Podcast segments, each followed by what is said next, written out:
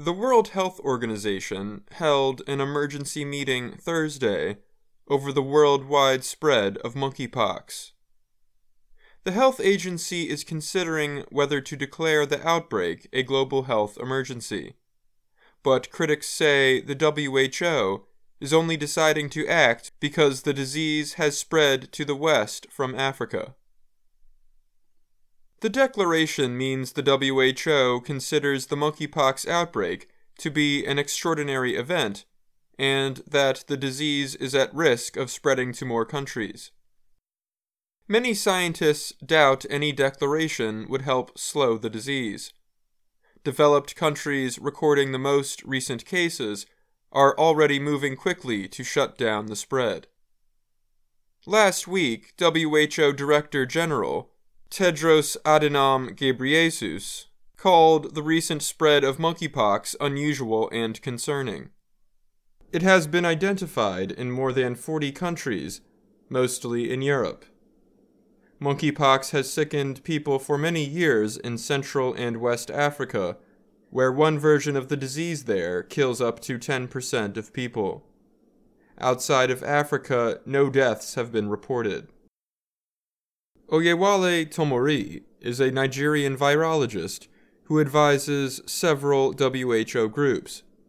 He was critical of the WHO for organizing a meeting only after the disease appeared in Europe. If WHO was really worried about monkeypox spread, they could have convened their emergency committee years ago when it reemerged in Nigeria in 2017, he said.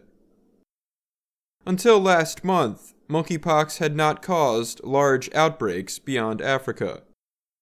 And scientists have not found any major genetic changes in the virus. A leading advisor to WHO said last month that the increase of cases in Europe was likely tied to sexual activity among gay and bisexual men at two music festivals in Spain and Belgium. People with monkeypox often experience symptoms like fever, body aches, and a rash. Most recover within weeks without needing medical care. The U.S. Centers for Disease Control and Prevention has confirmed more than 3,300 cases of monkeypox in 42 countries where the virus has not been typically seen. More than 80% of cases are in Europe.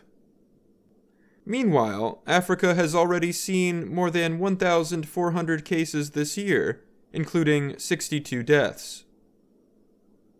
David Fidler is a health expert at the Council on Foreign Relations. He said WHO's new attention towards monkeypox during its spread beyond Africa could worsen the divide between rich and poor countries seen during the COVID 19 pandemic. He added that it was unclear if Africans even wanted monkeypox vaccines, given the danger of more common diseases like malaria and HIV. Unless African governments specifically ask for vaccines, it might be a bit patronizing to send them, because it's in the West's interest to stop monkeypox from being exported, Fidler said. In January 2020, the WHO declared that COVID 19 was an international emergency. But few countries took notice until March, when the organization described it as a pandemic, weeks after other health organizations had already done so. The WHO was later criticized for its response throughout the pandemic, which may have created a quicker response to monkeypox, experts say. Salim Abdool Karim is a disease expert with the University of KwaZulu Natal in South Africa. He said the WHO and others should be doing more to stop monkeypox from spreading around the world. But he did not think an emergency declaration would help much. He said Africa knows how to handle diseases like monkeypox. Maybe they need vaccines in Europe to stop monkeypox but here, we have been able to control it with very simple measures, Abdool Karim added. I'm Dan Novak.